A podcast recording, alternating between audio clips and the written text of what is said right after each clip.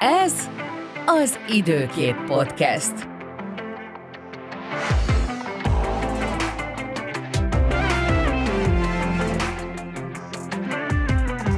Sziasztok, ez az Időkép Podcast, én Falcsik Tomi vagyok, és itt van velem a stúdióban Bajár Szabó Bea Sziasztok, köszöntöm a hallgatókat.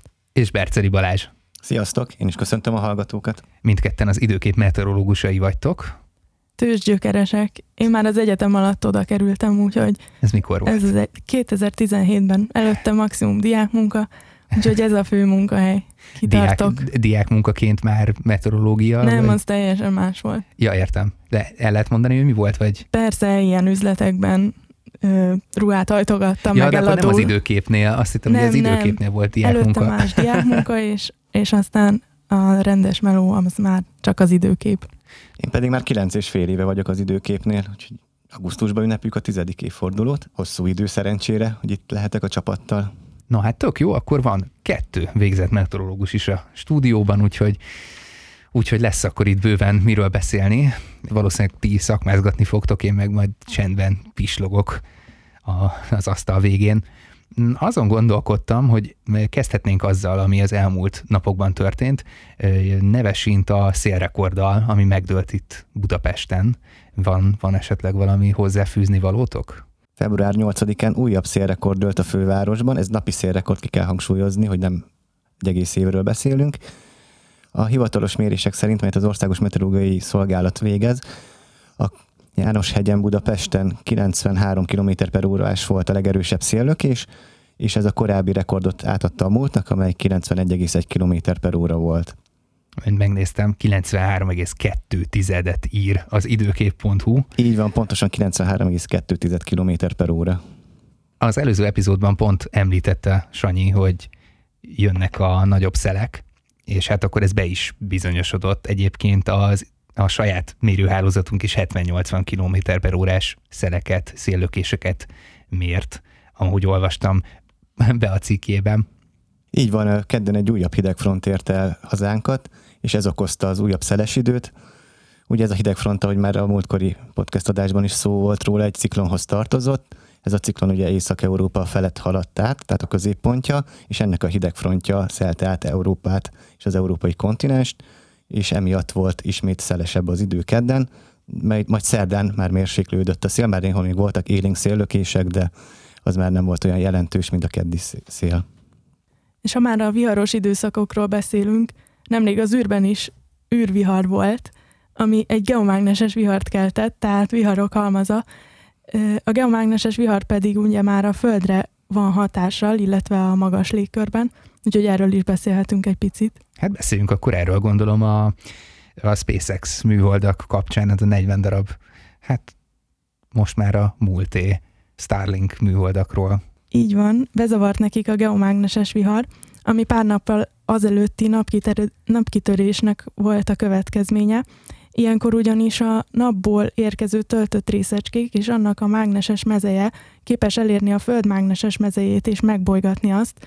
Ilyenkor a magasban, ahol ezek a alacsony pályán keringő műholdak is elhelyezkednek, megnő a hőmérséklet, ami növeli a levegő sűrűségét, és ezáltal a, az légellenállást. És így a műholdak kénytelenek voltak biztonsági módba kapcsolni. Egyébként ezek még nem is voltak földkörüli pályára állítva, hanem február 3-án bocsátották föl őket a Falcon 9 rakéta segítségével, és éppen még emelkedtek, tehát saját irányítással kellett volna még földkörüli pályára emelkedniük, amikor február 4-én érte el őket ez a geomágneses vihar, és a nagy légellenállás miatt a biztonsági módból, a biztonsági mód azt jelenti, hogy lapjával repültek a vihar irányába, hogy kisebb legyen az ellenállás, de ebből nem tudtak a rendes üzemmódba visszakapcsolni, akkora volt a légellenállás, hogy nem tudtak ezzel szembeszállni, és ö, 40-nel, a 49-ből, tehát a felbocsátott új, újonnan beindított 49-ből 40 műholddal megszakadt a kapcsolat, és ezek vissza is estek a légkörbe, és elégtek. Azért 49-ből 40 műholdat elveszíteni, ez, hát ez nem kis tétel. Nem kis tétel, ám a 4400-hoz képest talán nem is olyan sok, Hát Jelenleg- 4400-hoz képest elhanyagolható. Viszont 42 ezerhez képest meg már szinte csekély, ugyanis jelenleg 4000 400 ilyen Starlink műhold kering a Föld körül, de a tervezett az 42 ezer lesz majd, amelynek segítségével az egész Földet le tudjuk fedni majd a tervek szerint. Már, hát már mint Elon Musk céget Elon tudja Musk, lefedni. igen. Igazából nem mi. Milyen jó lenne, hogyha mi tudnánk A lefedni, nem? Tehát így az A egész világot. technológia. Végtelen pénz, ott állnának a Teslák a parkolóban, meg nem tudom. De hát igen, a Starlink műholdak azok tulajdonképpen kommunikációs műholdak, és a, az internetet hivatottak a, a föld eldugottabb szegleteibe, meg nyilván a Elon Musk elektromos autóinak a szoftver frissítéseihez a mindenhová ö, eljutatni az internetet. Na, csak sikerült valahogy kijönnöm ebből a mondatból. Én böngészgettem egy kicsit, és a, Telex például azt írta, hogy augusztusban Hugh Lewis űrszemét szakértő arról számolt be, hogy veszélyes, nagyon közeli találkozásokért is a SpaceX műholdjai felelnek. Konkrétan a megfigyelései alapján ez ilyen nagyon közeli találkozások feléért, tehát a veszélyes, nagyon közeli találkozások feléért a Starlink műholdakat teszik felelőssé. Hát igen, és ugye még csak a 4400-ról van szó, nem is tudjuk elképzelni, hogy mi lesz, hogyha 42 ezer ilyen Starlink repüli majd körbe a Földet, de reméljük semmi baj nem történik. Én, mint átlagember nem nagyon találkozok ezzel a nagyon közel repül hozzám egy Starlink műhold jelenséggel, de mondjuk már szabad szemmel lehet látni, hogy vonulnak ezek a, ezek a Starlink falkák az égen, meg hát fotósok például rendszerint panaszkodtak a múltban, hogy ők már nem tudnak normális fényképeket csinálni az égboltról, mert teleszemeteli a, a Starlink műhold a képet. Tehát most már ki kell szépen photoshopolni a, a kis pöttyöket. Ezeket úgy kell elképzelni, hogy ezen a nagyon fekete égbolton ilyen hosszú kis mm, pöttyöcskékként látszanak a műholdak, ahogy vonulnak és villognak. Na de hát nem csak a Starlinkek léteznek, a meteorológia számára azért elég fontosak a műholdak. Igen, nem, nem csak távközlési műholdak vannak, hanem persze ott vannak még a navigációs műholdak, katonai műholdak, és hát nem, usó, nem utolsó sorban a meteorológiai műholdak, amik az egész meteorológiai időjárás előrejelzés alapját adják, annak szolgáltatják az adatokat, hiszen nem csak onnan tudunk adatokat szerezni, ahol van földi mérőhálózatunk, hanem az egész földet lefedi egy-egy ilyen műholdkép, mindenhonnan a világ utolsó szegletéből is szolgáltatja a paramétereket, vagy hát mi származtatjuk a paramétereket, és így akár olyan helyekről is információhoz jutunk, ahol nincs a felszínen mérőállomás. Származtathatunk belőle ózonmennyiséget is, akár páratartalmat, de meg tudjuk mérni a fényszennyezettséget és a légszennyezettséget is. A hőmérsékleti adatokat is innen számolhatjuk, a tengerfelszín hőmérsékletét, és hát persze, ami a legalapvetőbb, és, és mindenki számára ott van a monitoron, hogyha meg akarja nézni egy-egy országnak a felhőzete, vagy akár az egész világon a felhőzet. Ezt látjuk, amikor rápillantok mondjuk a műholdképre. Nem, ez csak a jéghegy csúcsa, ugyanis ugye a műholdakkal különböző tartományokban tudunk mérni. Ez a látható tartománytól kezdve az infravörös tartományon át a vízgőz tartomány, és még nagyon sok ilyen tartomány létezik, és ezekkel nagyon sok mindent meg tudunk figyelni is. Tehát magát a felhőz, felhőz borítottságot, de ezen felül meg tudjuk vizsgálni, azt meg tudjuk nézni, hogy egy adott területnek meg milyen a hóborítottsága, milyen a felszíni vegetáció állapota, tehát hogy mondjuk tavasszal hogyan indul be a növényzetnek a kizöldülése, ilyen egyszerű szóval élve. Ez jó, ez így legalább én is értem, tehát ami azért nem egy elhanyagolható szempont, így két meteorológus között.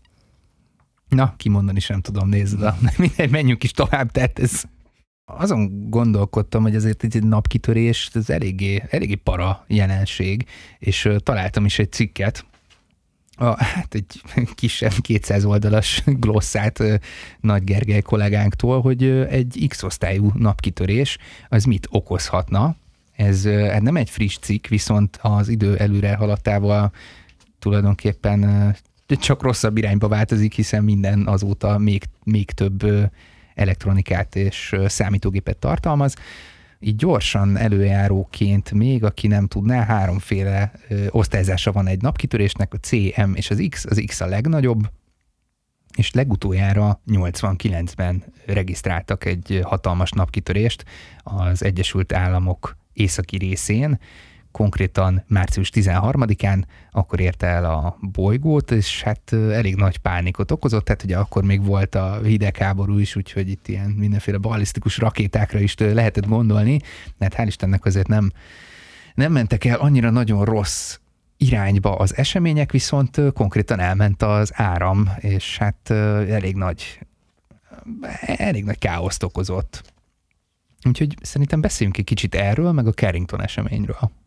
Ugye ez az 1989-es napkitörés, ez, hogy említettette is, elég nagy pánikot okozott Észak-Amerikában, és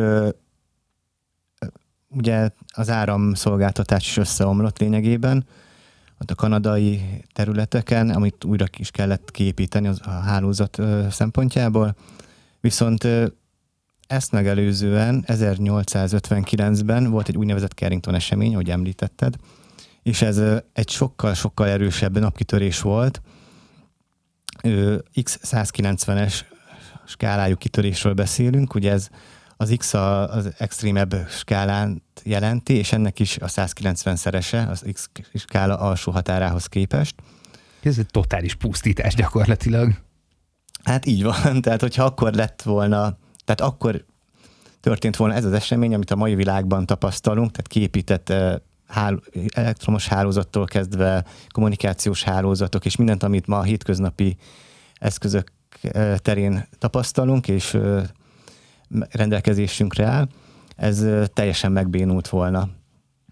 Tehát ez a Carrington esemény olyan mértékű napkitörés volt, hogy az éjszakai égbolton is szinte nappali világosság volt idézőjelben, tehát nem, nem azt jelenti, hogy sütött a nap, olyan fényesség volt, de akár olvasni is lehetett volna az éjszaka, éjszaka folyamán. 1859-ben amikor még nem volt, volt akkor már közvilágítás? Szerintem akkor már azért volt közvilágítás, de valószínűleg nem olyan, mint, mint napjainkban, hogy hát rendesen tele van fényel az utca. Így van, a közvilágítást azt én sem tudom pontosan, hogy abban az időszakban mikor épült ki, mikor kezdett kiépülni. Meg ugye először petróleumos lámpák voltak, ha jól tudom, a közvilágításra használva az oszlopokon. Igen, és valamikor talán egyszer Discovery vagy valami hasonló csatornán, mintha emlékeimben élnének még ilyen képek, hogy gázvezetékeket húztak ki lámpákhoz, és hogy ilyen gázégővel működtek, vagy valami, nem, de igen, lehet, hogy ez csak valami igen, igen, tervezetet láttam egyszer valahol. Na mindegy, szóval igen, hát Tehát abban a petróleum lámpát nyilván nem fogja a napkitörés érdemben befolyásolni. Így van, így van. Tehát abban az időszakban kezdett képülni a távíró hálózat, tehát igazából abban okozott ö, problémát az ilyen központok, ugye akkor telefon, kezdetleges telefonközpontok voltak, és az, azok bénultak meg, illetve helyenként szikráztak a távírók, de ettől a nagyobb... szikratávírók. Szikratávírók. Azért ez vicces, nem, hogy mit történt, szikrázik a szikratávíró, hát az a dolga. Na igen, csak hát ugye mindenhol szikrázott, nem csak ott, ahol szikráznia kellett. Így van, tehát gondolom akkoriban a, ugye még nem állt ilyen technikai felszerelés az emberek rendelkezésére, és nem tudták mire vélni ezt, bár akkor még nem pánikoltak annyira, mint mondjuk a 89-es az 1989-es napkitörés okozott áramkimaradást, és a Carrington esemény idején még ugye nem voltak képülve ezek a hálózatok, elektromos hálózatok, tehát akkor ezt még nem tapasztalhatták az akkor élők. Mi alapján lehet tudni egyébként, hogy úgy tényleg megtörtént ez a Carrington esemény, hogyha hát akkor még elektromos hálózatok sem voltak? A sarkvidéki területeken jégből mintákat vettek, és ebben a jégmintákban elváltozásokat tapasztaltak, amelyek az erős napkitörés, illetve az elektromágneses vihar hatására jöttek létre. Így ebből meg tudták állapítani, és évre pontosan vissza tudták számolni, hogy mikor történt ez az esemény. És hogy ez volt az elmúlt 500 év legerősebb ilyen eseménye. Mennyi az esélye annak, hogy mostanában elérné esetleg a Földet egy ilyen Carringtonhoz hasonló teljes mértékű pusztítás? Igen, hát azért ez az 500 év, ezt nem kell készpénznek venni, sőt egyébként a, a napciklus az mindössze 11 év, tehát 11 évente változik az, hogy éppen a minimuma van a napfelszín aktivitásának, vagy a maximuma, és mostanában értünk el arra pontra, hogy növekszik újra a napkitöréseknek a gyakorisága, tehát ha tartunk éppen a maximum felé. Ez azért elég nagy para, tehát így főleg, hogy most már szinte mindenben van tényleg a kenyérpirítóban is ott a számítógép, még akkor is, hogyha nem látszik. Sokszor ezeket a problémákat a szőnyeg alá söpörjük, pedig ez az 500 év, ez csak a valószínűségi adat és valószínűségi szám, de ennél persze sokkal gyakrabban, vagy akár nem is gyakrabban, de a közeljövőben is előfordulhat. A 11 éves ciklus az például nem egy hosszú idő. Hát, hát nem. De honnan tudjuk egyáltalán, hogy jön a, jön a napkitörés? Hát a napkitörés első hullámában 7 és fél perccel a napkitörés után egy rádiózavar keletkezik, azaz a kommunikációs kapcsolatokban jön létre egy kisebb zavar, majd ezután még van két-három napunk felkészülni, amikor a töltött részecskék érik el a Földet, és ez okozhatja a már korábban említett geomágneses vihart. Két-három nap, hát azért ez nem olyan sok egyébként, hogyha így belegondolok felkészülni, hát ez főleg, hogyha már mint egy ilyen X, X osztályú napkitörésnél például, amikor minden elektronikai eszköz bemondja az unalmast. Egyébként az ilyen X-osztályú napkitörések nem is olyan ritkák, inkább csak attól függ, hogy mennyire bénítják meg a Földet, hogy egyáltalán a Föld felé irányulnak-e, vagy hogy a Földnek melyik szegletét találják el, mert hogy a, a csendes óceánt akkor, annyi, akkor a nagy probléma azért nem történik, mint hogyha egy lakott területet érnek. Azért a csendes óceán közepén nem sok dolog van, vélhetőleg, amiről mi tudunk. Viszont a műholdak a fölött is közlekednek, és azokat simán ki tudja egy ilyen geomágneses vihar lökni a pályájáról, vagy megsütni őket. De hát, mint ahogy a Starlinkeket is jól elintézte. Így van, viszont ha egy lakott területet talál el egy ilyen geomágneses vihar, vagy arra van nagyobb hatással, akkor nem csak az űrben, hanem akár a felszínen is megérezhetjük a hatását. Egyébként ezt még vizsgálják, de alá, feltételezik, hogy vannak élettani hatásai, mint például, hogy az agy elektromágneses tevékenységét stimulálják, és akár migrént is okozhatnak egy-egy ilyen nagyobb geomágneses vihar, azt pedig már mérésekkel támasztják alá, hogy a homlok, a nyak és a váll izmainak a feszülését módosítja a geomágneses vihar, és ezáltal akár koncentrációs zavar is felléphet. Szóval most már nyugodtan foghatjuk a geomágneses viharok, ha, ha kicsit elkalandoztunk. hát, hát legalább ennyi hasznuk legyen, nem? Hogyha már itt ilyen mindenféle műholdakat dobnak le a pályájukról, meg kinyírják az elektromos eszközöket és hálózatokat. A bólogatás nem hallatszik bele. Így van. De legalább tudjuk, miért vagyunk eltévedve. Na hát ne, ne tévedjünk el, tévedjünk vissza egy másik ö, témához. Mi ez a meleg? Jön a tavasz, vagy, vagy mi van most? Én személy szerint remélem, de hát azért nem erre a pár meleg napra kell alapozni, és a téli kabátot se rakjuk még messzire, mert hosszú távon látszódnak még lehűlések. Meg hát ugye persze kinek mit jelent a tavasz, és szubjektív a dolog, mert a meteorológusoknak a naptár szerint március 1, és ugye még csak február elejét írjuk, a csillagászoknak pedig csak március vége. Februárban ez egy ilyen időszak most, hogy jön, jön egy-két front, ugye akkor szelesebbé válik az idő, viszont vannak nyugodtabb periódusok is, amikor napos és koratavaszias az idő, de majd közeledik a március, és ha eljutunk márciusba, ott már azért egyre aktívabbá válik a légkör, ami azt jelenti, hogy elkezdődik majd az ivatar szezon is szépen lassan, és ilyenkor ugye a gomoly felhők szép nagyra nőnek, záporok és zivatarok alakulnak ki, tehát a zivatarok, mint villámlás, és ugye az vele járó mennydörgés. Na jó, hát akkor élvezzük még ezt az uborka szezont, ami kicsit melegebb, amíg még nincsenek viharok a vihar szezonban, ugye, vagy ne élvezzük, mert valaki például imádja a viharokat. Élvezzük mindkettőt. Mindig, ami, amit ad a természet, azt kell kihasználni, és abból kell kihozni a legtöbbet. Gyönyörű végszó. Hát nem is tudok ennél szebbet mondani, csak azt, hogy kövessetek minket a közösségi felületeken, és iratkozzatok fel erre a podcastre. Köszönjük, hogy itt voltatok. Köszi. Sziasztok. Köszi. Sziasztok. Köszönjük, hogy velünk maradtál. Ne felejts el feliratkozni a podcastre. A műsort az időkép számára a Simian Media Solutions gyártja.